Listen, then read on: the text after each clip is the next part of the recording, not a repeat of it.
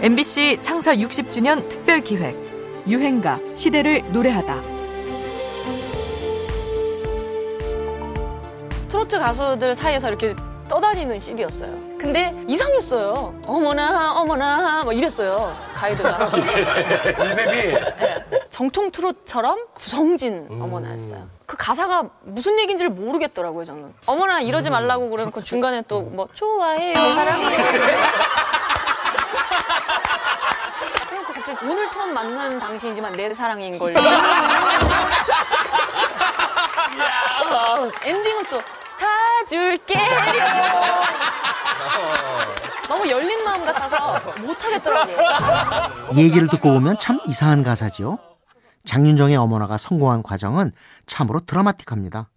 스타의 등용문이었던 1999년 MBC 강변가요제에서 내 안에 넌이란 댄스곡으로 대상을 차지한 후 이상하게도 기회는 좀처럼 찾아오지 않았습니다. 그러다 트롯 가수 제안을 받고선 3일 동안 연락을 끊고 울었다고 하죠.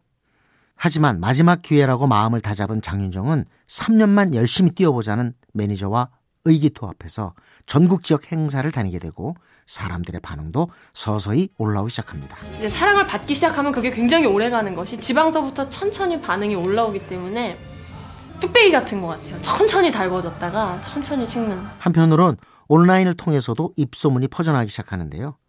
사실 2000년대 들어서는 인터넷 문화가 발달하면서 네티즌들이 대중가의 성공과 운명을 결정하게 되는데요. 장윤정의 어머나에 이들이 반응하기 시작한 겁니다.